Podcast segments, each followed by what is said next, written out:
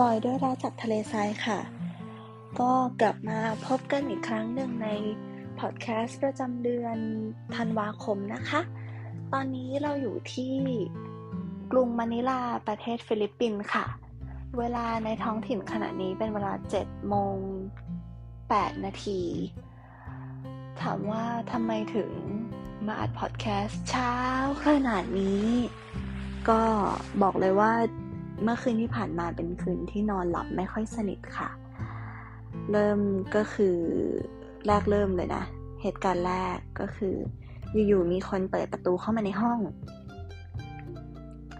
น่าจะเป็นพนักงาน เพราะว่าเขากดกริ่งก่อน แล้วเขาก็เปิดพั่วเข้ามา ดีที่ว่าเราอะล็อกประตูห้องไว้แน่นหนาคล้องโซ่ไว้อย่างดี เขาเปิดมาก็เลยติดโซ่ แล้วก็เหมือนเขาตกใจมั้งก็เลยปิดประตูกลับไป โดยที่ไม่ได้พูดหรือไม่ได้ขอโทษหรืออะไรใด ๆ ไอเราที่ม้วนตัวอยู่ในผ้าห่มเตรียมหลับแล้วอะ่ะ ก็สะดุ้งพรวดขึ้นมา แล้วก็ค่อยๆย่องไปดูว่าใครวะเปิดประตูห้องมา มองตาแมวก็ไม่เห็นใคร ลองแง้มประตูเปิด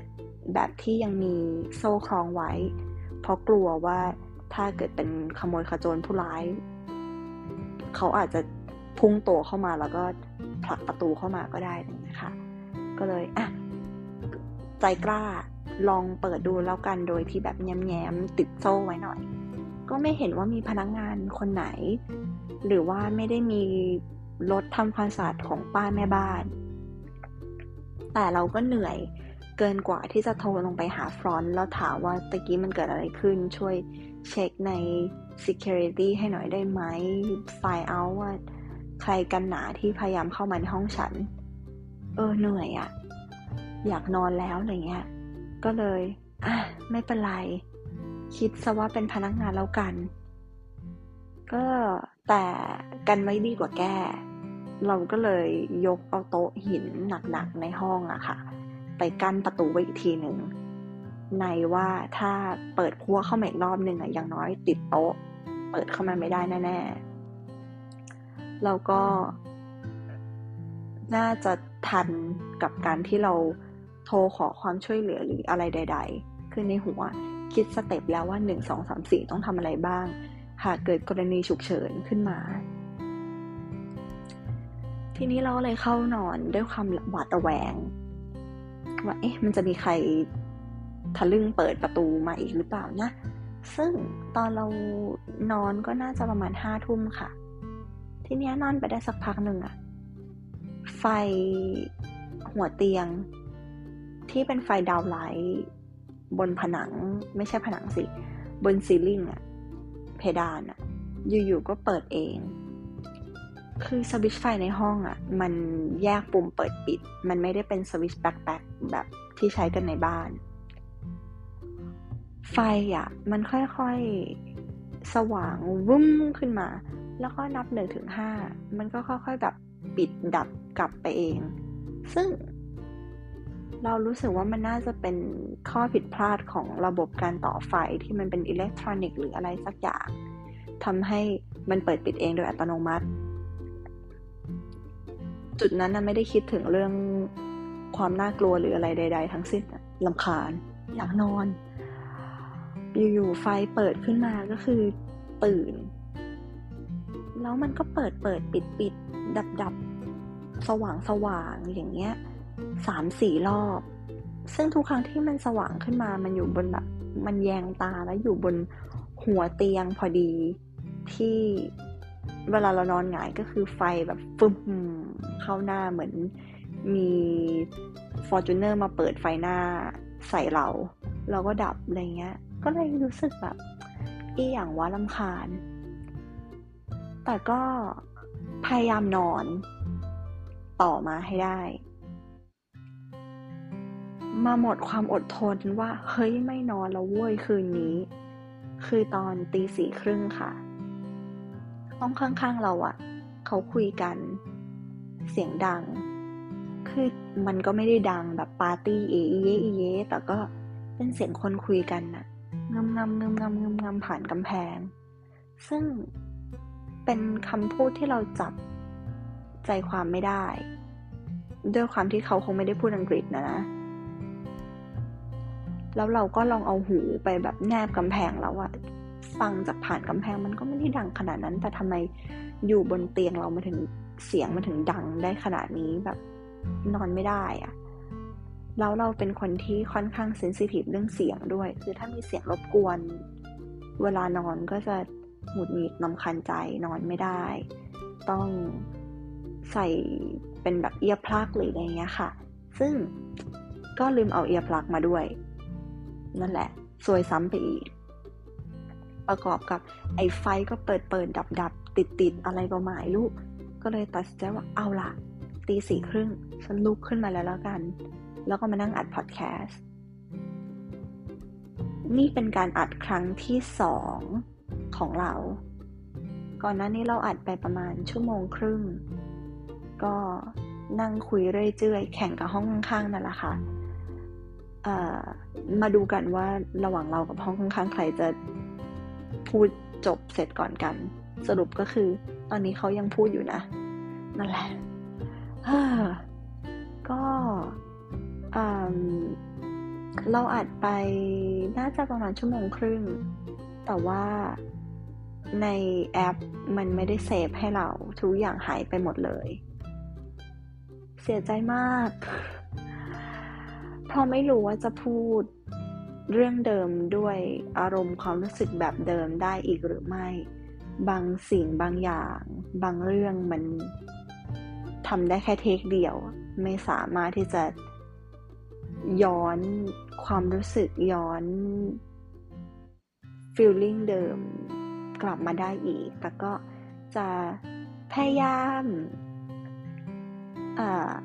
พูดเก็บประเด็นให้ครบตอนที่ตั้งใจไว้ค่ะ หลักใหญ่ใจความที่เป็นสาระสำคัญของ EP นี้ก็คือ Year in Review ปกติแล้วอะเรา เขียน Year in Review ทุกปีลงในบล็อกส่วนตัว ซึ่งก็เริ่มทำมาน่าจะตั้งแต่ตอนที่เรียนปีสามปีสี่ละมังนานมาแล้วสองพันยี่สิบยี่สิบเท่าไหร่วะสองพันสองพันสิบสี่มั้ง เออ นั่นแหละสองศูนย์ หรืออาจจะก่อนหน้านั้น เราจำพศจริงๆคศจริงไม่ได้ แต่คือเขียนทุกปี เป็นการตกตะกอนแล้วก็มานั่งไล่เรียงกับตัวเองว่า ปีนี้ในแต่ละเดือนไปไหนทำอะไรบ้าง ดูหนังเรื่องไหน กินข้าวอะไรอร่อย มีเหตุการณ์ใดที่น่าจดจำบ้าง ในปีที่แล้วอะค่ะ เราก็เขียนเหมือนกันนะแต่ว่าไม่ได้เขียนละเอียดเยอะขนาดนั้น แล้วก็ทำเป็นขอดื่มน้ำไปด้วยแป๊บหนึ่งนะ อืม เราทำเป็น IG Story ไว้ ว่าปี 2020อะชีวิตละหกละเหเร่ร่อน ขึ้นลงบน roller coaster ยังไงบ้าง พอมาเป็นปีเนี่ย 2021อะเรารู้สึกว่าเราไม่รู้จะเขียนอะไร มันก็ไม่ได้มีเหตุการณ์อะไรในชีวิตที่รู้สึกว่าเป็นไฮไลท์ในแต่ละเดือน ทุกอย่างเหมือนกันหมดเลย คือเป็น loop วนๆ เหมือนเป็นปี 2020 เวอร์ชันแบบ extended version part 1 เท่านั้นเอง แต่ก็คิดว่า ถ้าไม่อยากเขียนงั้นก็เอามาเล่าสู่กันฟังแล้วกัน ในว่าเป็นการทบทวนตัวเองไปด้วยในตัว ก็มาเริ่มกันเลยค่ะในเดือนมกราคมเราเปิดปีใหม่ด้วยการติดโควิด ซึ่งคาดหมายว่าน่าจะติดจาก การทำงาน บนไฟล์บนเครื่อง เราไม่รู้เหมือนกันว่าเราติดสายพันธุ์ไหน อาการที่เป็นก็คือตามที่เราเล่าให้ฟังกันในพอดแคสต์แรกของด้วยรักจากทะเลสาย และว่าโควิดติดแล้วค่ะ อาการเป็นยังไงบ้างหนึ่งสองสามสี่มีวิธีการดูแลตัวเองอย่างไรตอนติดโควิดบลาบลา ซึ่งก็ถือว่าเป็นประสบการณ์แล้วกัน อะ พูดในแง่นี้ แล้วก็ดีที่อาการไม่หนัก ดีที่ไม่ต้องไปโรงพยาบาล ดีที่ยังมีชีวิตรอด มาจนถึงวันนี้ ซึ่งจากการติดโควิดอะมันก็เลยเหมือนเป็นประเด็นให้เราได้มีโอกาสไปพูดคุยแลกเปลี่ยนประสบการณ์ใน แอปพลิเคชัน Clubhouse ที่อยู่ๆก็มาโด่งดังคนใช้กันเยอะแยะในมวลหมู่ผู้ใช้ iPhone ในเดือนกุมภาพันธ์ การเกิดขึ้นของ Clubhouse นั้นทำให้เรามีช่องทาง เพิ่มขึ้นมาอีกช่องทางหนึ่งในการนำเสนอตัวตนของเราในโลกอินเทอร์เน็ต ตอนแรกมันก็สนุกค่ะ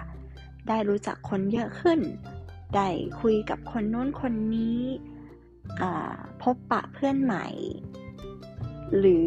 รียูเนียนเพื่อนเก่าที่รู้จักกันแล้วก็ห่างหายกันไปนาน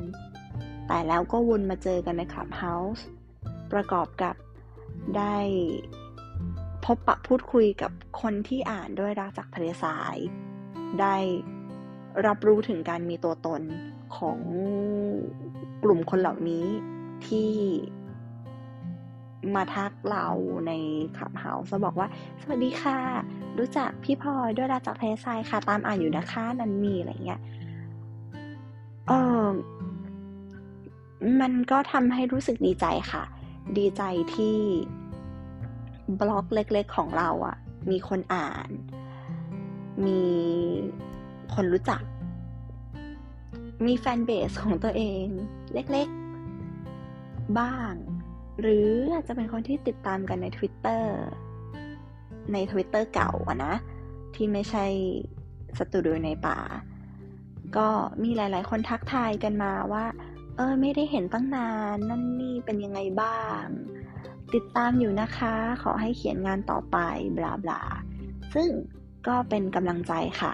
ให้กับเราทำให้เรารู้สึกว่า สิ่งที่เราตั้งใจทำตั้งใจเขียนอยู่ มันมีคน appreciate นะ มีคนมองเห็น มีคนอ่าน แล้วก็มีคนรอตอนต่อไปอยู่เรื่อยๆ แต่ทีเนี้ยไปไปมามาไอการใช้ชีวิตอยู่ใน Clubhouse มากจนเกินไป มันทำให้เรารู้จักรู้จัก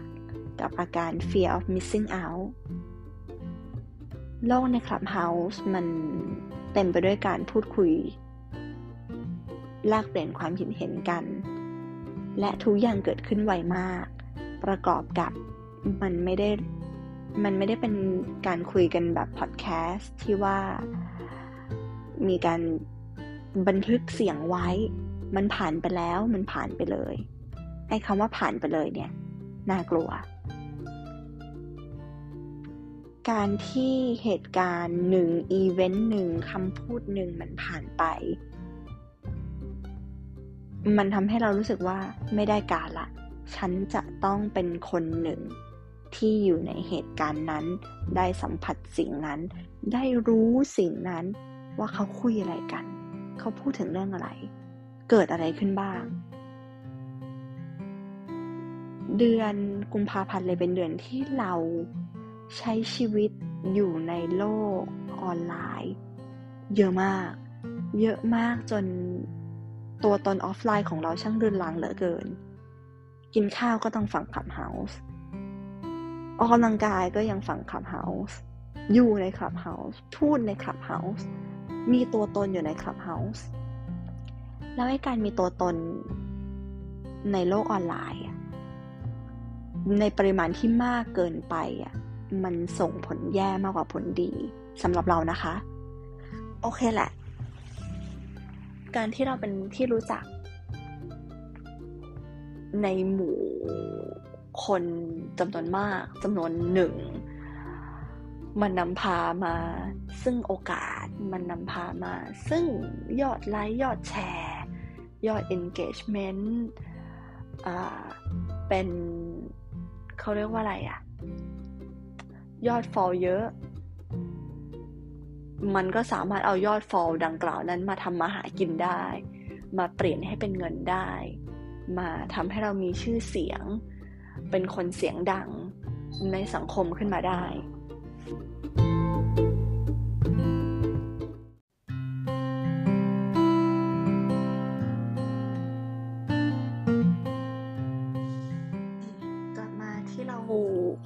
พูดค้างไว้ตะกี้นะคะ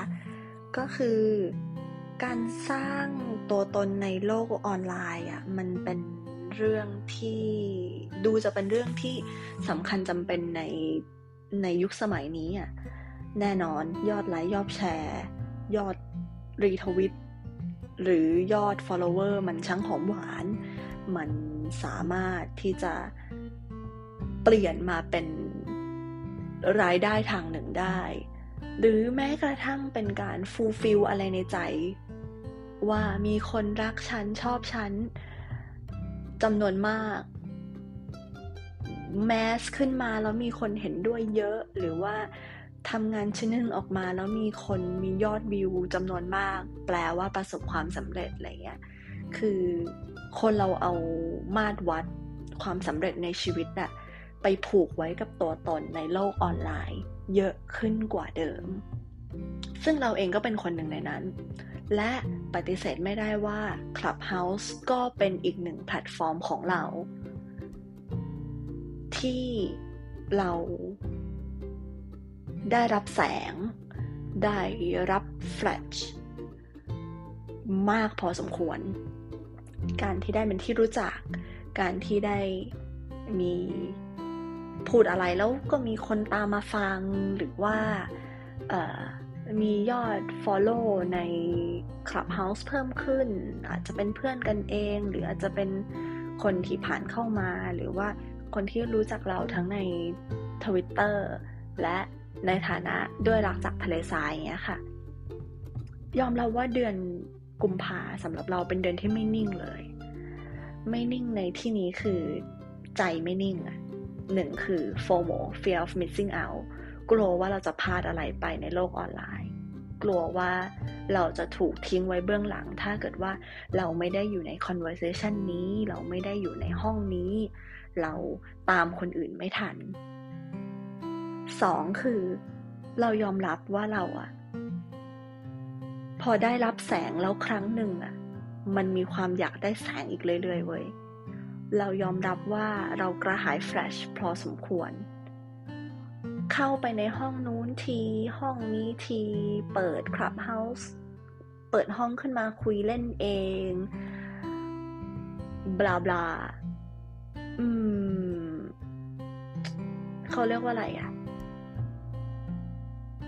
เราพยายามสร้างตัวตนของเราในโลกออนไลน์ขึ้นมา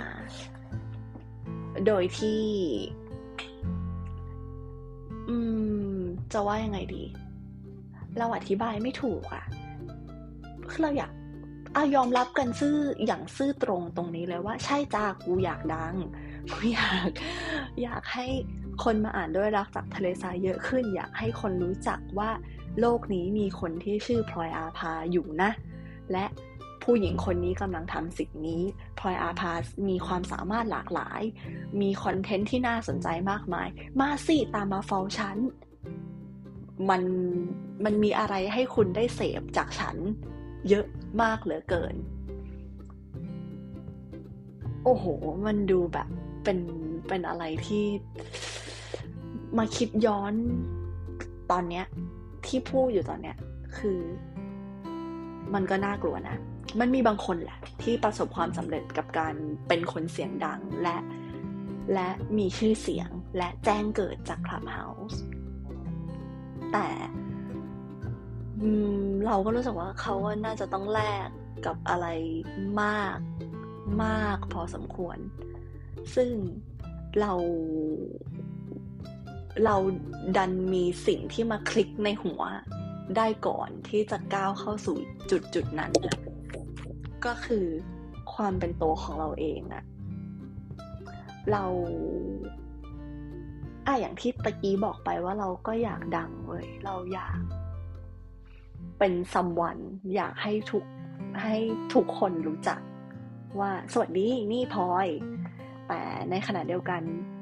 เราต้องพุชคอนเทนต์ออกมา เราต้องเอาตัวเข้าไปหาแสง เราต้อง เหมือนเป็นต้นไม้ที่โตไปตามแสง ซึ่งไอการที่ต้นไม้โตไปตามแสง บางทีมันผิดรูปผิดฟอร์มของตัวเองอะแล้วเราเลยรู้สึกว่า ไม่เราเราไม่ไปในทางนั้นดีกว่าวะเราไม่ไปในเวนั้นดีกว่า มัน มันไม่ใช่ ก็ประจวบเหมาะกับที่เดือนมีนาคม เราไม่สามารถเข้า Clubhouse ผ่านเน็ตในดูไบได้ เหมือนมันจะโดนบล็อกโดนแบนสักอย่างทำให้เราลดชั่วโมงในการอยู่ในคลับเฮาส์ลงไปมากกว่าเดิม จากที่ก่อนหน้านี้ทุกคนจะเหมือนแบบ เอ้ย มาเปิดห้องคลับเฮาส์กัน มาคุยกันนั่นนี่อะไรเงี้ย พอเราเริ่มถอยตัวเองออกมา จากจุดนั้นแล้วอะก็พบว่า เออหนึ่งนะ เวลาในชีวิตเรามีเยอะมาก สองคือ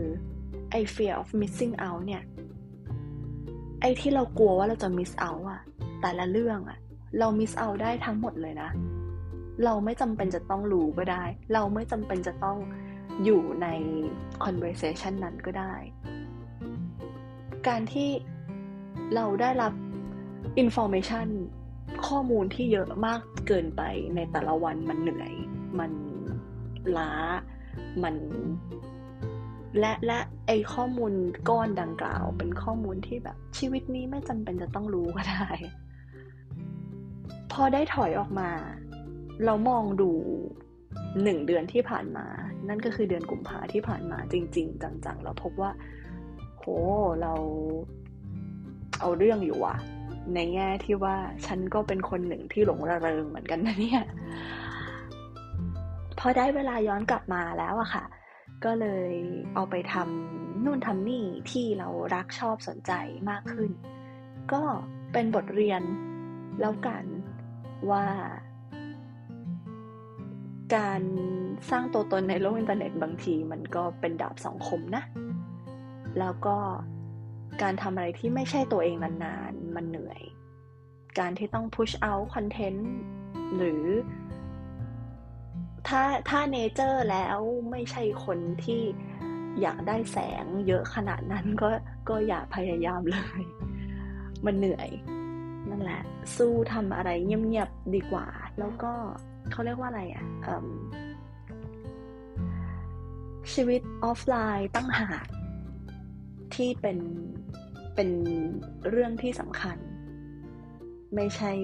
สิ่งที่เรานำเสนอออนไลน์ คือถ้าออฟไลน์มันดี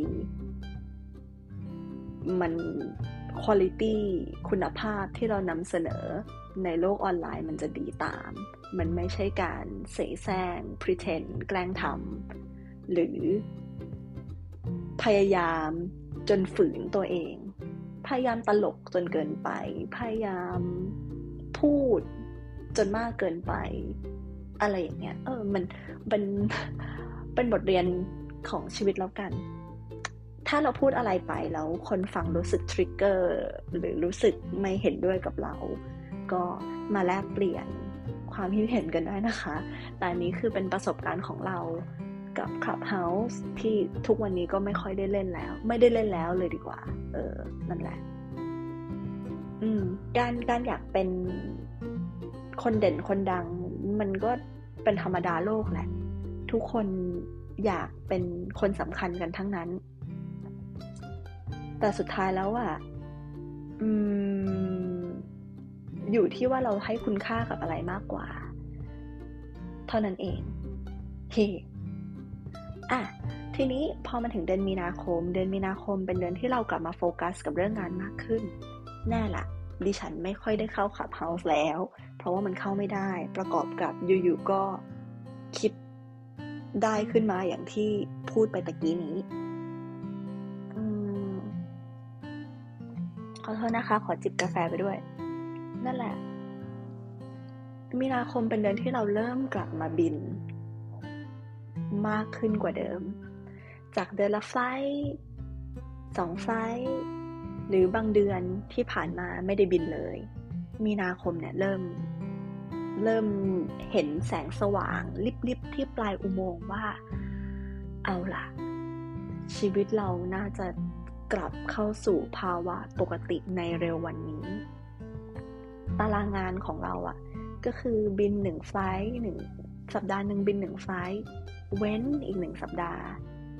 ออฟอยู่บ้าน อยากทำอะไรทำสัปดาห์ต่อมาอะไปบินอีก แต่ก็เป็นการไปบินแบบที่ไม่ได้ออกไปเที่ยวที่ไหน แค่เปลี่ยนที่นอนเฉยๆ เพราะว่าตอนนั้น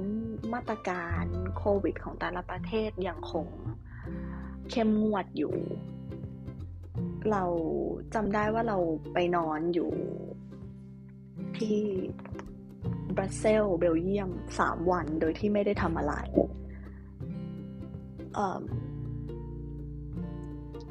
แต่ก็เขาเรียกว่าอะไรอะ ก็ดีค่ะ คืออย่างน้อยๆอะได้ไปสูดอากาศในประเทศอื่นบ้าง ได้เปลี่ยนที่นอนบ้าง แม้ว่าจะอยู่ในห้องสี่เหลี่ยมเหมือนเดิม แต่วิวที่หน้าต่างมันเปลี่ยนไปในทุกๆทริปที่ที่ได้ไปบินอะไรเงี้ย ก็ ทำให้รู้สึกว่าจิตใจช่ำชื่นมากขึ้น มาถึงเดือนเมษาพฤษภามิถุนาอขอรวบสามเดือนนี้ไว้ด้วยกัน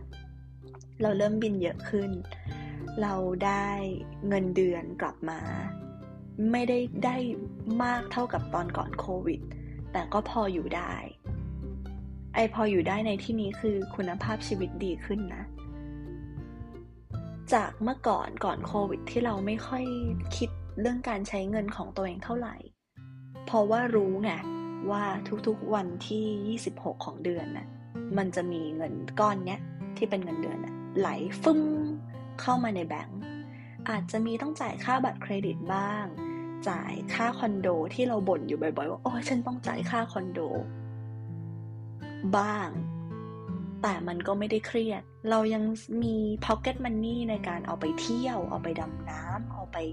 ทำกิจกรรมต่าง ๆ นานาที่เราอยากทำที่เราสนใจได้ โดยที่ไม่ไม่ได้มานั่งคิด นั่งเครียด นั่งจดบันทึกทำรายรับรายจ่าย หรือมานั่งห่วงว่า ค่าคอนโดเดือนนี้จะเอาตังค์จากไหนมาจ่ายวะ ไม่เคยมีความคิดเหล่านั้นอยู่ในหัว จนกระทั่งโควิดเนี่ยแหละ ที่ เป็นการเอาความจริงมาแสกหน้าว่า เฮ้ยมึงต้องคิดเรื่องเงินให้มากขึ้นแล้วเว้ยแบบไม่ได้แล้วเว้ยจากเงินเดือนที่ลดลงจากภาระหนี้สินที่มีอยู่ มันทำให้เราคิดเรื่องเงินมากขึ้น ไม่กล้าใช้เงิน อยู่อย่างประหยัด เออกินอยู่อย่างประหยัดจริง ๆ แต่กลายเป็นว่าช่วงสามเดือนนี้ค่ะ เราได้เงินเดือนเพิ่มมากขึ้น จน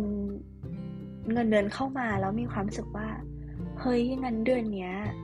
มีเงินเดือนแล้วว่าเราไปกินข้าวนอกบ้าน สักมื้อหนึ่งแล้วกัน เป็นมื้อแบบชุบชูจิตใจอะไปหาอะไรอร่อยๆกินดีกว่า เราเรามีเงินมากพอที่จะทำสิ่งนี้แล้วอะไรเงี้ย ซึ่งมันเป็นความรู้สึกที่ดีนะ เออเป็นความรู้สึก grateful ว่าเอออย่างน้อยมีเงินเดือนเข้ามามากพอที่จะใช้ชีวิตได้ดีกว่าแบร์มินิมัมมันมันคือไม่ใช่แค่อยู่รอดอะแต่อยู่อย่างมีคุณภาพ ก็เลยเป็นสามเดือนที่โอเคค่ะ แต่ในขณะเดียวกัน พอบินเยอะขึ้นน่ะ การทำงานมันก็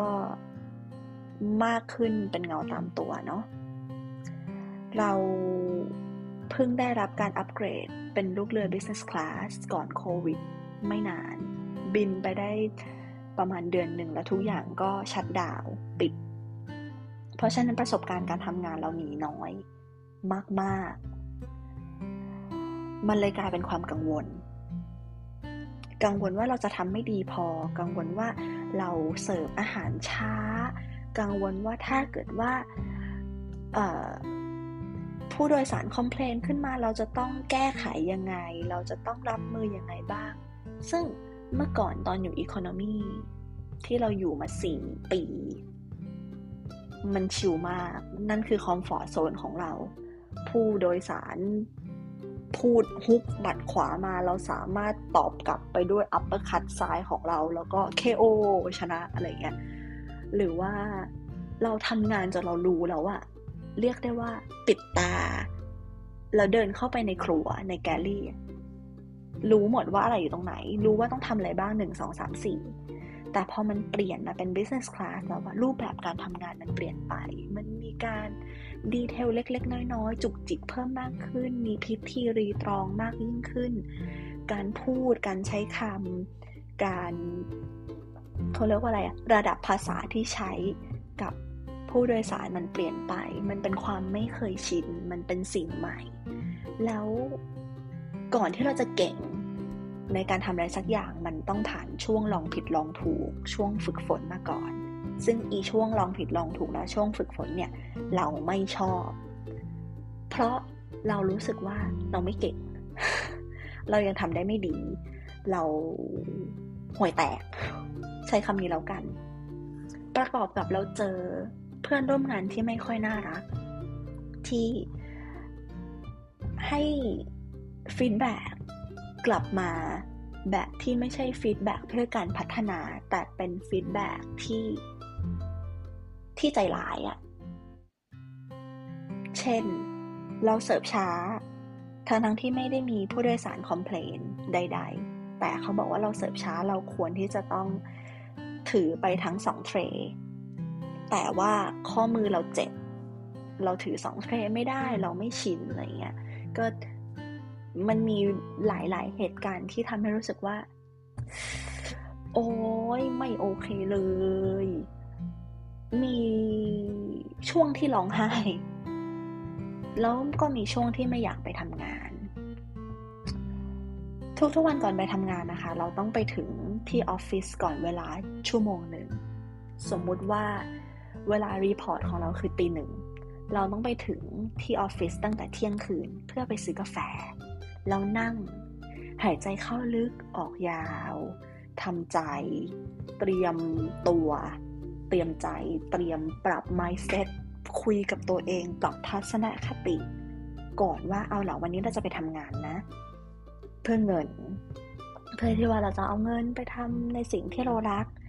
ถ้าเกิดว่าเกิดเหตุการณ์ที่ไม่น่ารักขึ้นมา scenario ที่ 1 เราต้องแก้อย่างไร scenario ที่ 2 เราต้องทำอย่างไรบ้าง scenario ที่ 3 เราจะต้อง react ยังไง service มีอะไรบ้าง ขั้นตอนการทำงานใน service ตั้งแต่ผู้โดยสาร boarding เข้ามาเราต้องทำอะไร ยืนอยู่ตรงไหน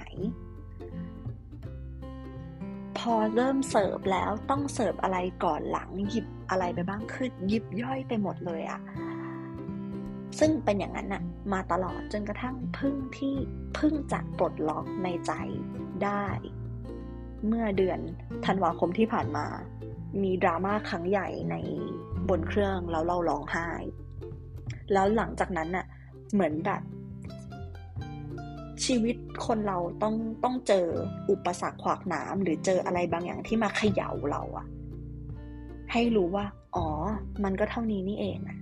แล้วมันก็จะเป็น moment คิดได้ อยู่ๆก็ปิ้งป่องขึ้นมาได้ว่า มันก็เท่านี้เอง เราก็ชิว คือต้อง learn it the hard way ค่ะ ถึงจะเข้าใจสัจธรรมบางอย่างในชีวิต ในแง่นี้คือการทำงานอะนะนั่นแหละแล้วก็ เป็นช่วงที่พยายามปรับตัวกับกับการทำงานใน business class ในช่วง 3 เดือนนี้นะคะ พอมาจนถึง เดือนมิถุนากรกฎาสองเดือนนี้เป็นเดือนที่เราค่อนข้างสุขภาพจิตดี เนื่องจากขอจิบกาแฟแป๊บเนื่องจากว่ายุโรปและอเมริกาเปิดให้ ออกไปใช้ชีวิตได้ตามปกติ เป็นครั้งแรกในรอบปีที่รู้สึกว่า เฮ้ย ทุกอย่างมันกลับมาเป็นปกติเว้ย แค่ต้องใส่มาสในพื้นที่ปิด ในอาคาร ในบัส ในรถไฟใต้ดินเท่านั้น นอกนั้นน่ะ เหมือนเดิม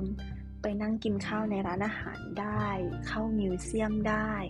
ไปนั่งเล่นรับลมในสวนสาธารณะได้ ซึ่ง เราเป็นคนโชคดีด้วยแหละ ที่มีโอกาสในการเดินทางมากกว่าคนอื่น เลยได้เปลี่ยนบรรยากาศบ่อยๆแล้วก็ได้รู้ว่าอีกฝากหนึ่งของโลกอะ่ะเขาเป็นยังไงบ้าง เขาใช้ชีวิตยังไง มันกลับมาเป็นปกติไอ้คำว่าปกตินะมันเป็นยังไงบ้าง เป็นเป็นช่วงที่ดีค่ะเรียกได้ว่าเป็น เป็นหนึ่งในช่วงที่มีความสุข ประจำปี 2021 อืม นั่นแหละ มันทำให้ชีวิตไม่เฉาอะไม่เฉากับการที่ต้องล็อกตัวเองอยู่แต่ในห้อง หรือว่าให้รู้สึกว่าวันเวลามันผ่านไปเรื่อยๆ โดยที่ไม่มีจุดหมาย อย่างน้อยๆ อะ ไปแวะประเทศนี้ได้ออกไปข้างนอก ซื้อของในซูเปอร์ก็ยังดี ได้ออกไปกินข้าวข้างนอก ก็ยังดี หรือแม้แต่กระทั่งไปนั่งในสวนสาธารณะ ข้างนอกอะ่ะ ก็มีความสุขแล้วอะ่ะ ซึ่งก่อนหน้านี้ในบาง destination พูดเลยว่า สมมติว่าเราไปลอนดอนอย่างเงี้ย โรงแรมก็อยู่ไกลอยู่นอกเมือง เราไม่เข้าเมืองหรอกนะลอนดอนน่ะไปถึงก็ตายแล้ว นอนอยู่ในห้องดีกว่า นั่งดู YouTube ไปหลับ ตื่นมากินเบรคฟาสต์ไปบิน วนๆอยู่แค่นี้ แต่เนี่ย ทุกๆ ครั้งที่ไปลอนดอน เราถ่อตัวเองเข้าเมือง นั่งทูบชั่วโมงหนึ่งเพื่อเข้าเมืองไปนั่งอยู่ในสวนแบบไปนั่งอยู่ใน Hyde Park เฉยๆอะ่ะพอรู้สึกว่าเรา take it for granted มานานมาก กับการที่เราสามารถป๊อปตัวเองไปประเทศนู้นประเทศนี้เราสามารถออกไปเที่ยวได้อย่างร่าเริงใจ วันหนึ่งเราออกไปเที่ยวไม่ได้ เราต้องอยู่แต่ในห้อง เราติดอยู่ที่ดูไบหรือถึงแม้ว่าได้เดินทางแต่ก็ต้องควอนตีนอยู่ในห้องอยู่ดี พอมันได้กลับมาใช้ชีวิตแบบเดิมแล้ว เราเลยรู้สึกว่า เราไม่อยากที่จะ ใช้คำว่า เดี๋ยวค่อยทำแล้วอะ โอ้ยวันนี้เหนื่อย รอบหน้าค่อยออกแล้วกัน ถ้ารอบหน้ามันออกไม่ได้อะหรือถ้ารอบหน้าเราไม่ได้บินมาที่นี่แล้วอะทำไงอะก็พลาดโอกาสนั้นที่อยู่ในมือไปเลยหรือเปล่าอะไรเงี้ย จากนั้นมาค่ะ ก็เลยเป็นช่วงในช่วงซัมเมอร์ที่ผ่านมา ก็เลยเป็นช่วงที่ว่า ไม่ว่าจะเหนื่อยขนาดไหน เราออก ไปเมือง ไปทำนู่น ไปทำนี่ไปกินข้าว แล้วมันก็เลยดึงความรู้สึกของช่วงที่เราเริ่มบินแรก ๆ กลับมาได้ ช่วงที่เราตื่นเต้นกับทุกๆอย่าง ตื่นเต้นว่าโอ้ย destination ใหม่ ออกไปทำนู่นทำนั่นทำนี่ มีแพลนในการออกไปเที่ยว Google เตรียมตัวมาเรียบร้อยว่าจะไปทำอะไรบ้าง 1 2 3 4 แล้วก็เอาความรู้สึกตื่นเต้นเนี้ยมาเล่า ในด้วยรักจากทะเลทรายให้ความรู้สึกแบบนั้นมันกลับมา แม้ว่าไม่ได้กลับมาเหมือนตอนที่เราเพิ่งเริ่มบินใหม่ ๆ ก็ตามที แต่ก็เป็นความรู้สึกที่ดี ซึ่งถามว่าได้เอามาเขียนไหมก็ไม่ค่อยได้เขียนขนาดนั้นด้วยความที่ว่า บางทีสำหรับเราการเขียนมันคือการเค้น เอาความทรงจำเอาความรู้สึก ที่เรารู้สึกนึกคิดในตอนนั้นที่เราประสบพบเจอในตอนนั้น เรียบเรียงมันออกมา เป็นคำพูด มันก็เลยใช้พลังงานเยอะ แต่ช่วงปี 2020 ถึง 2021 ต้นต้นที่ผ่านมา เราเปลี่ยนมีเดียม ที่ไม่ใช่ล่างทรง เปลี่ยนวิธีการนำเสนอแล้วกัน จากงานเขียนเป็นการวาดรูป เป็นการระบายสีน้ำซึ่งมันก็เป็นการเอ็กซ์เพรส ตัวเองออกมาในอีกรูปแบบหนึ่งเหมือนกัน ที่ไม่ต้องคิดมากเท่ากับการทำงานเขียนอะไรเงี้ยค่ะ ก็เลยค่อนข้างห่างหายจากการเขียนบล็อกไปพอสมควร ซึ่งปีนี้จะกลับมาเขียนแล้วนะ สัญญา ไว้ตั้งแต่ตรงนี้เลยว่า เราจะกลับมาเขียนบล็อกแล้วค่ะ เย่อะทีเนี้ยค่ะ มันก็เลยเป็นความรู้สึกว่า เราอะแฮปปี้ในทุกๆวันที่ไปทำงาน อย่างน้อยๆ มีอะไรบางอย่าง ในไฟนั้นให้เรารอคอยว่าไปถึงปุ๊บจะทำอะไรอะไรเงี้ยสุขภาพจิตสุขภาพใจก็เลยดี ทีนี้มาถึงเดือนสิงหา เดือนสิงหาเป็นเดือนที่เรากลับไทยมาทำธุระปะปังต่างๆ นานา ครึ่งหนึ่งของเดือนสิงหาหมดไปกับการกักตัว 14 วัน ซึ่งในการกักตัว 14 วันรอบนี้สำหรับเราอะคือชิลมาก ด้วยความที่มันผ่านฟูลล็อกดาวน์ตั้งแต่ปีที่แล้ว ประกอบกับ ปีที่แล้วเราก็กลับไทยแล้วก็ต้องมากักตัว 14 วันเนี้ยเหมือนกัน รอบนี้มันเลยเหมือนมีภูมิคุ้มกันแล้วอะว่า เออ ต้องจัดการยังไงเตรียมของอะไรยังไงมาบ้าง ซึ่ง 14 วันในช่วงต้นเดือนสิงหาคมสำหรับเราคือ การทำงานศิลปะ จากที่ไม่ได้ทำมานานมาก ก็มีความรู้สึกว่าเอาล่ะ หยิบสีมานั่งระบายดีกว่า และก็ประจวบเหมาะกับตอนที่เราเรียนคอร์สสีน้ำของครูเต้ย animator เป็นคอร์สวาดบ้านญี่ปุ่น ตอนเด็กๆอะเราเชื่อว่าทุกคนก็คงวาดบ้านคล้ายๆเรานั่นแหละ คือ เป็นบ้านหลังคาสีแดง มีภูเขาสีเขียวสองลูก มีดวงอาทิตย์อยู่ตรงกลางระหว่างภูเขา แล้วก็มีนกที่แบบวาดเป็นเส้นโค้งชึบชึบชึบชึบเป็นนก แล้วก็ตรงกลางระหว่างภูเขาสองลูกก็คือวาดเป็นเป็นถนนน่ะออกมา เรารู้สึกว่าทุกๆคนน่าจะเคยวาดรูปนี้กัน แล้วนั่นนั่นคือ บ้านที่เราวาดแบบเดียว มาโดยตลอด ไม่คิดไม่ฝันว่าตัวเองจะวาดรูปบ้านได้ จนกระทั่งมาเรียนคอร์สนี้ แม้ว่าการวาดเปอร์สเปกทีฟของเราจะห่วยแตกมาก เราไม่เข้าใจสิ่งนี้เราไม่เข้าใจจุดนำสายตา แต่เราหัด quick sketch เรารู้สึกว่า เฮ้ย ควิกสเกจแม่งมันมือมากเลยเว้ยกับการที่เราเห็นตึกตึกหนึ่งมาแล้วเราก็นั่งแบบปาดปาดปาดปาดปาดแชบแชบแชบแชบแชบวาดออกมาเป็นตึก เฮ่เรียบร้อยอะมันเป็นการวาดที่ไม่ต้องคิดอะไรมากอะ เห็นอะไรวาดตาม สนุก กับการที่อาจจะไม่ได้เห็นอะไรแล้ววาดตามแบบ quick sketch แต่เอาภาพมาแล้วนั่งวาด ตอนวาดอาจจะไม่สนุก แต่ตอนลงสีสนุก ค่อยๆบรรจงลงสีกระเบื้องทีละแผ่น ค่อยๆเคลือบเงากระเบื้อง ค่อยๆลงสีเงา ว่าวันนี้เป็นภาพบ้านที่ไม่ใช่แดดจัดเงาจะต้องค่อนข้างสลัวอะค่อยๆป้าย ค่อยๆปาด ค่อยๆทำถ้าใครเคยดูเรื่องโซเราได้บรรลุ ถึงขั้นที่เข้าไปอยู่ในโซนแล้วอะค่อยๆนั่งปาดสีกระเบื้อง โดยที่ไม่อินังขังขอบกับบรรยากาศรอบตัว แล้วมันเป็นความสุขใจ แบบประหลาดเซนมากกับการนั่งลงกระเบื้องหลังคา เออชอบอะแล้วทุกๆภาพบ้านที่เราวาดออกมาในคลาสนั้นนะเราชอบหมดเลย ซึ่งก่อนหน้านี้เราเคยเล่าให้ฟัง ว่าเรามีปัญหาในเรื่องการชมตัวเอง การรู้สึกว่า เอ้ยภาพที่เราวาดมันสวย คอร์สบ้านญี่ปุ่นเนี่ย เป็นการปลดล็อกในใจว่า อ่า ทุกบ้านบ้านทุกหลังที่วาดดีหมดเลย สวยหมดเลย ชอบหมดเลยแฮปปี้มีความสุขพอมานึกทบทวนแล้วอะค่ะ เราก็เลยรู้สึกว่าปัญหาของเราอยู่ที่ว่า เราไม่สามารถวาดอะไร ที่เราไม่เคยเห็นได้ คนที่วาดการ์ตูน คนที่วาดอะไรกุ๊กกิ๊กอะเรารู้สึกว่าเขาน่าจะมี reference หรือเขาคงมีจินตนาการกว้างไกลแหละ ว่า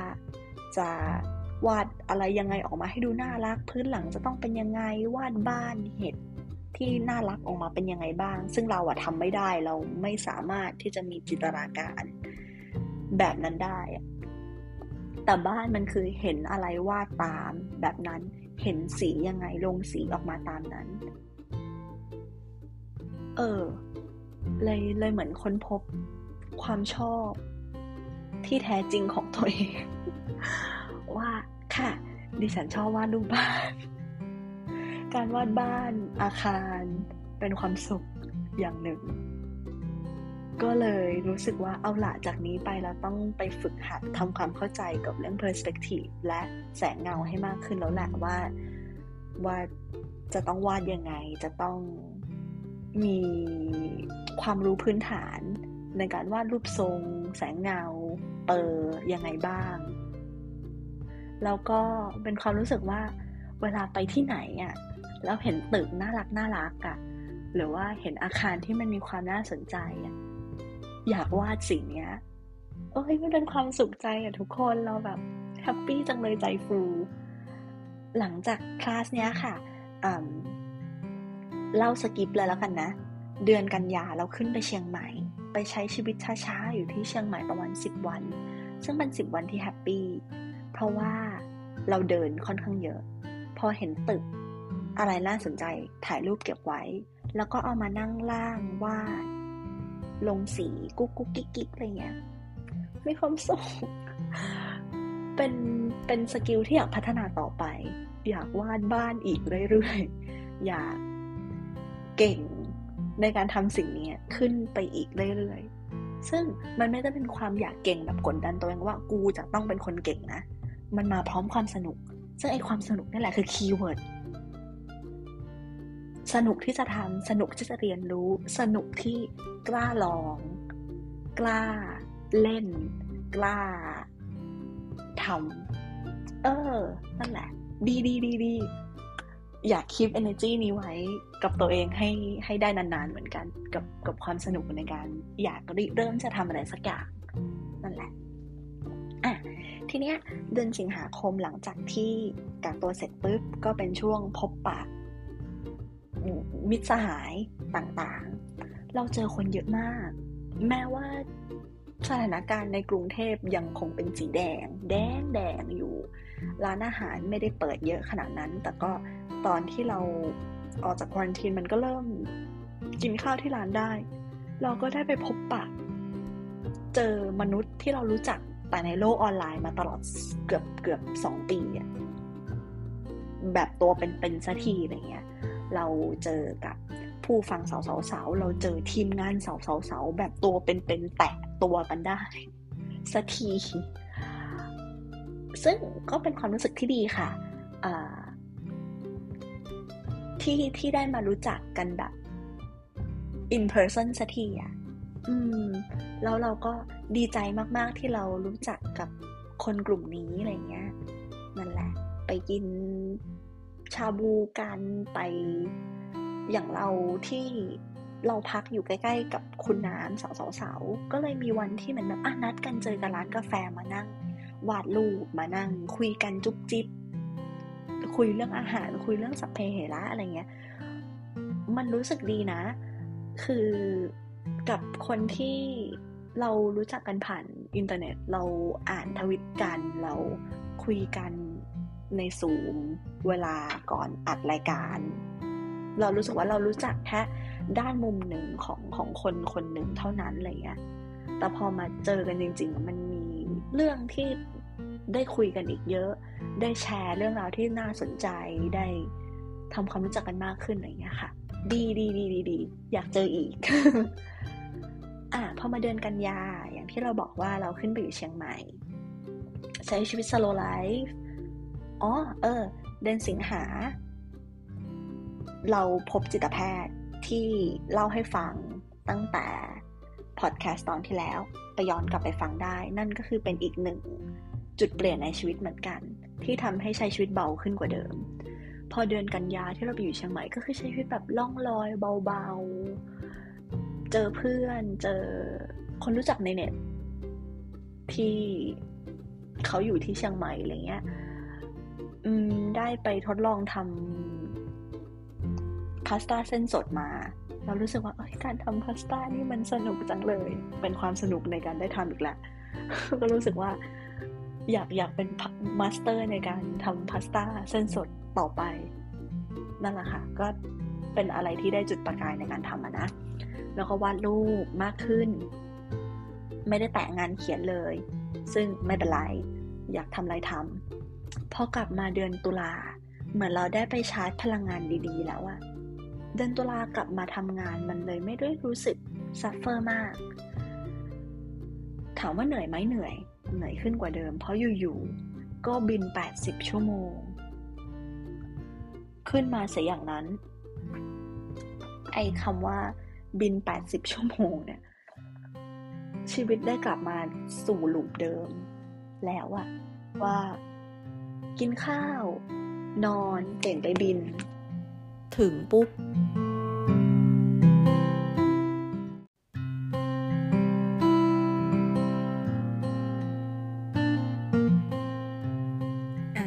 ตะกี้โดนตัดไปเพราะว่าหูฟังแบตหมดค่ะ ก็อะต่อเราวนกลับมาเป็นการใช้ชีวิตเหมือนไม่มีโควิดแล้วอะ่ะ คือกินข้าว ไปบินนอน กินข้าว บินนอน กินข้าวบินนอน รู้สึกว่าวันหยุดแสนสุขที่มีค่าของเรานั้นหายไป เวลาที่เราจะได้ไปทำในสิ่งที่เรารักชอบ ถนัดสนใจ หายไป ในขณะเดียวกันแน่นอนค่าตอบแทนค่าเหนื่อยมันเพิ่มขึ้น เงินเดือนมันเพิ่มขึ้น อืมมันก็มีได้และมีเสียนั่นแหละ ก็เลยเป็นช่วงที่บอกกับตัวเองว่า เก็บเงินช่วงนี้ไว้ก่อนอย่าพึ่งงอแง เพราะไม่รู้ว่าปีหน้าเนี่ย มันจะเป็นยังไง มันยังจะได้เงินเท่านี้เหมือนเดิมหรือเปล่าหรือว่ามันจะมีสายพันธุ์ใหม่อะไรเกิดขึ้นมาในโลกอีกไหมทำงาน ตอนที่เรายังทำได้ดีกว่า พอเดือนพฤศจิกายน ตารางบินพุ่งไปถึง 95 ชั่วโมงต่อเดือนค่ะเราเริ่มมีอาการเจ็ดแหลก เราเริ่มนอนไม่ค่อยได้ นอนไม่หลับ เรารู้สึกว่า เป็น เป็นครั้งแรกละมั้งที่รู้สึกว่า เราก็อายุเข้าใกล้เลขสามขึ้นมาเรื่อยๆแล้วนะ ความสดใหม่ในวัยเยาว์มันเริ่มหายไป ตอนเริ่มบินใหม่ๆ เราก็บิน 80-90 ชั่วโมงนั่นแหละ แต่มันไม่ได้รู้สึกเหนื่อยขนาดนี้ เหมือนร่างกายเราเคยชินกับกับการได้พักผ่อนอย่างเพียงพอ พอชีวิตต้องกลับมากระโดดข้ามไทม์โซนอะ มันเลยเหนื่อยกว่าเดิม แล้วพอเหนื่อยเราก็นอนเยอะกว่าเดิม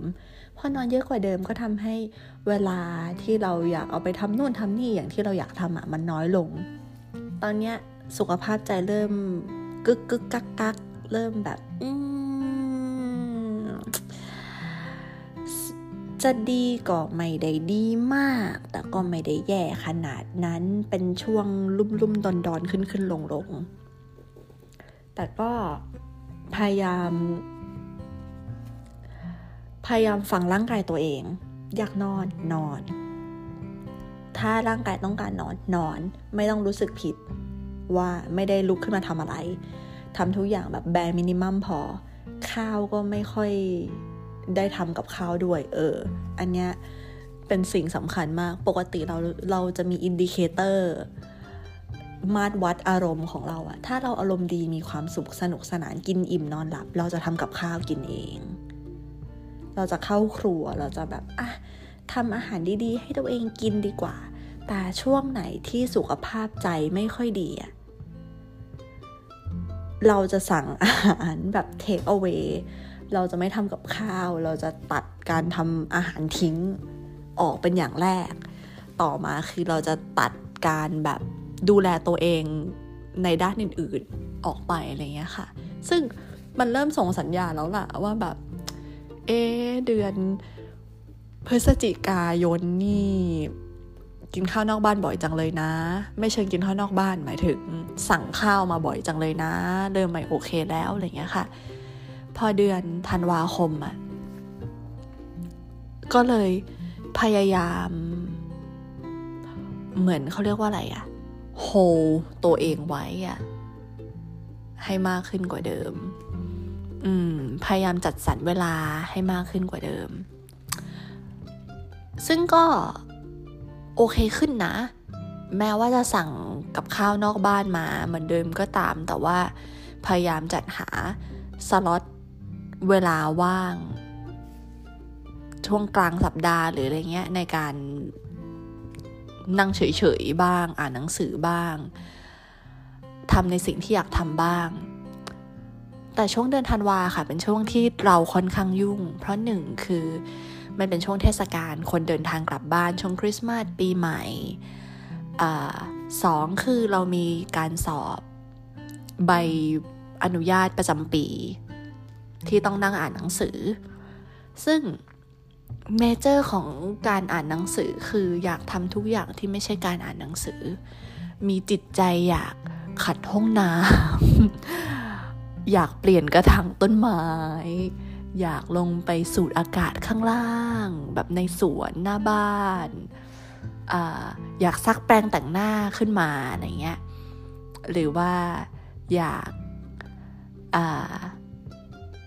เล่นเกม แต่เล่นเกมเราไม่ค่อยเล่นเท่าไหร่หักห้ามใจได้ แต่เนี่ยอยู่ๆก็รู้สึกอยากทำงานบ้านขึ้นมา แบบเอ้าบ้านก็สะอาดอยู่แล้วดูดฝุ่นเพิ่มสักนิดแล้วกัน ครัวสะอาดอยู่แล้ว ขัดเพิ่มสักหน่อยแล้วกันอะไรเงี้ยอยู่ๆก็คืออ่านหนังสือแล้วก็เอาล่ะเห็นซิงค์ฉันไปขัดซิงดีกว่าอะไรเงี้ยนั่นแหละค่ะ ก็ก็เป็นเรื่องราวในเดือนเดือนธันวาคม อ้อประกอบกับเดือนธันวาคมเป็นเดือนเกิดเรา อายุ 29 ปีแล้วนะจ๊ะ อีกปีหนึ่งก็ 30 แล้ว รู้สึกเหมือนโดนโกง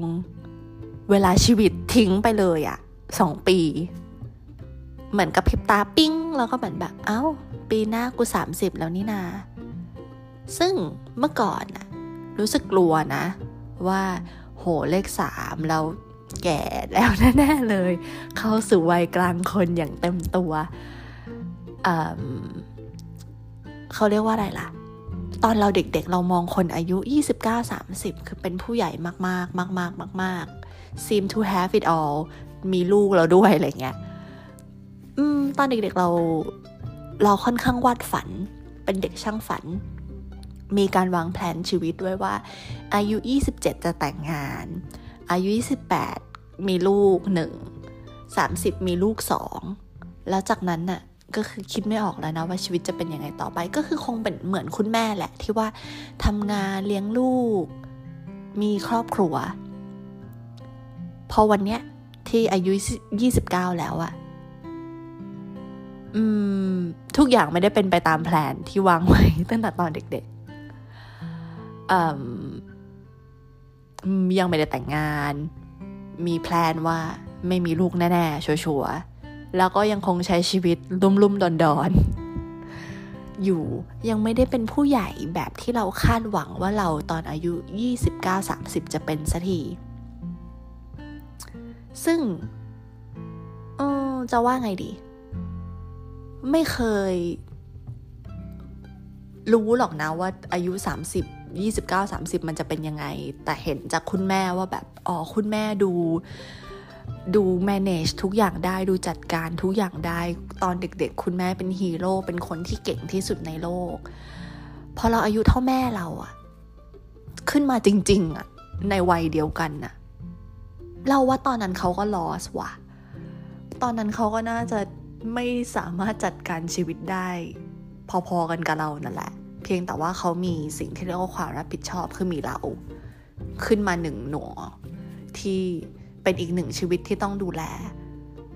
เขาก็เลยเหมือนเป็นผู้ใหญ่เร็วขึ้นมั้ง ซึ่งนั่นทำให้เรามองคุณแม่เราเปลี่ยนไป ในแง่ที่ว่ายิ่งโตยิ่งเข้าใจยิ่งมองเขา แบบที่เขาเป็นมนุษย์มากขึ้น เป็นมนุษย์มากขึ้นในที่นี้คือ เขาเจ็บได้ร้องไห้เป็นเหนื่อยได้ท้อได้ หมดหวังหมดแรงได้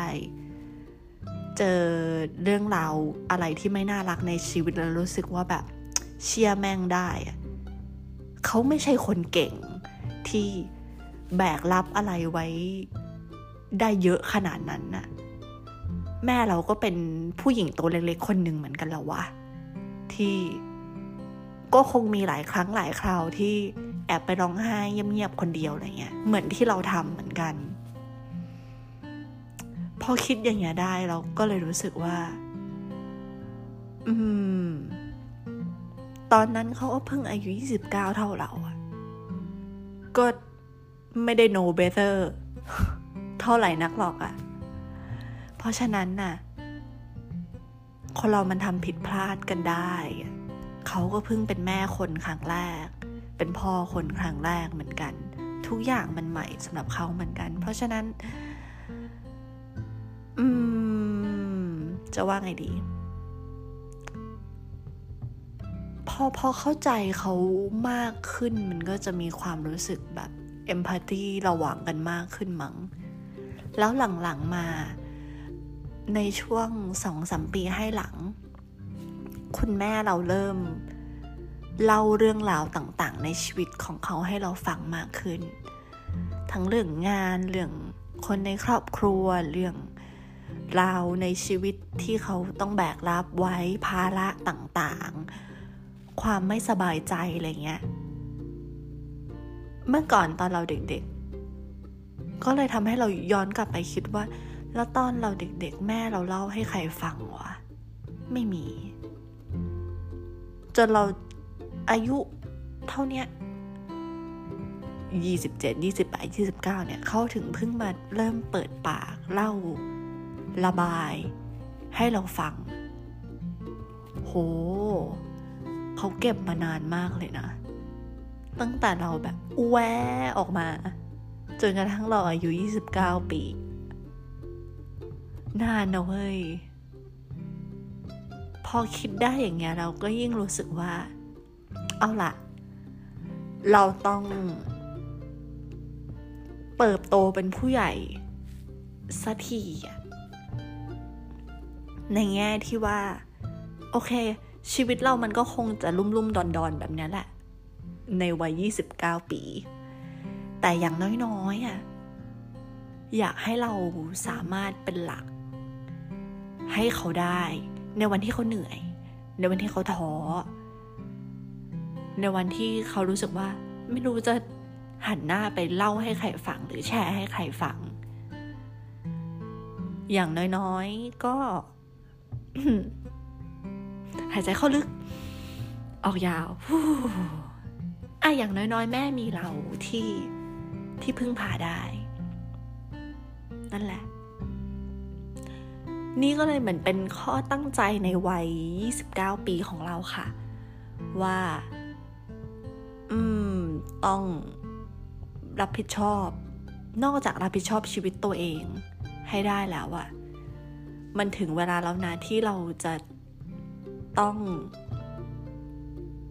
รับผิดชอบชีวิตของคนรอบๆตัวเราด้วย โอเคแหละ เขาดีลกับปัญหาของเขาได้เขา เป็นคนที่สามารถจัดการอะไรใด ๆ ในชีวิตของเขาได้อยู่แล้วเรามั่นใจ คุณแม่เราเก่ง แต่ในวันที่เขารู้สึกว่าเขาไม่มีแรง เราเนี่ยแหละ จะต้องเป็นแรงให้เขา แล้ว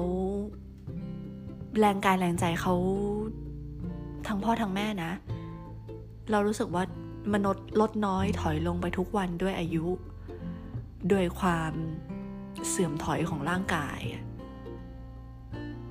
มันก็จะต้องมีวันหนึ่งที่เราต้องเป็นหลัก ให้กับพวกเขาแล้วแหละ ไม่ช้าก็เร็ว อืม เฮ้ hey, ลองทำดูหนูทำได้ ไม่ได้กดดันตัวเองนะ แต่ว่าเป็นเรื่องที่ตั้งใจ อยากทำให้ได้ ใน ช่วงปีนี้ค่ะ อืมสรุปโดยรวมสำหรับเราในปี 2021 ก็คือ เราว่ามันเป็นปีแห่งการเรียนรู้ เป็นปีแห่งการกระเทาะ สิ่งที่ไม่จำเป็นเรื่องที่ไม่จำเป็น อะไรที่เราตีฟูไว้ว่าเราเป็น หรืออยากเป็น กระเทาะมันออก แล้วกลับเข้ามาสู่ตัวเอง สู่แก่น อืม ก่อนหน้านี้เราอยากเป็นคนนั้นอยากทำอย่างนี้ อยากเป็นคน อยากเป็นใครสักคน อยากเป็นซัมวันอยากนู่นนั่นนี่โน่นไปหมดเลยอะแต่สุดท้ายแล้วพอมานั่งถามตัวเองว่าชีวิตต้องการอะไร ไอความอยากบางอย่างอะมันไม่จำเป็น อืม ก็เท่านี้ละค่ะ หวังว่าปีหน้า ปีปีหน้าหมายถึงปีนี้ 2022อะนะ จะเป็นปีที่เราใช้ชีวิตเบาลงกว่าเดิม ช้าลงกว่าเดิม ละเมียดกับการใช้ชีวิตมากขึ้นกว่าเดิม เราก็ใช้ชีวิตเรียบง่ายขึ้นกว่าเดิม พอพูดอย่างนี้แล้วดูเป็นผู้ใหญ่จังเลยทั้งที่จริง ๆ แล้วฉันก็ยังคงแบบแอแออยู่ดีแหละนะ แต่ก็อะมาดูกันว่าปี 2022 นี้จะจะเป็นยังไงชีวิตเราจะหมุนไปทางไหนบ้าง ก็ขอบคุณค่ะ ขอบคุณที่ฟังจนจบนานมากเลย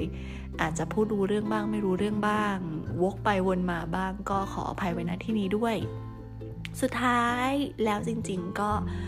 ขอให้ปี 2022 นี้เป็นปีที่น่ารักสำหรับทุกๆคนนะคะ ขอให้อะไรๆมันดีขึ้นจากที่ดีอยู่แล้วก็ขอให้กราฟมันพุ่งขึ้นมา จากที่อาจจะไม่ได้ดี ไม่ได้น่ารักมากก็ขอให้มัน bounce อัพขึ้นมาแล้วกัน อะไรที่มันตกจนถึงขีดสุดแล้วอะทางเดียวที่มันจะไปได้ก็คือดีดขึ้นมานั่นแหละ สู้สู้ใช้คำว่าสู้สู้ไม่ได้ ฮึบไปด้วยกันแล้วกันนะ เออ คุณไม่ได้สู้ชีวิตอยู่อย่างเดียวดาย คุณมีอีฉันที่สู้ชีวิตอยู่ทุกวันนี้ เป็นเพื่อนไปด้วยกัน เฮ้ hey, สวัสดีค่ะ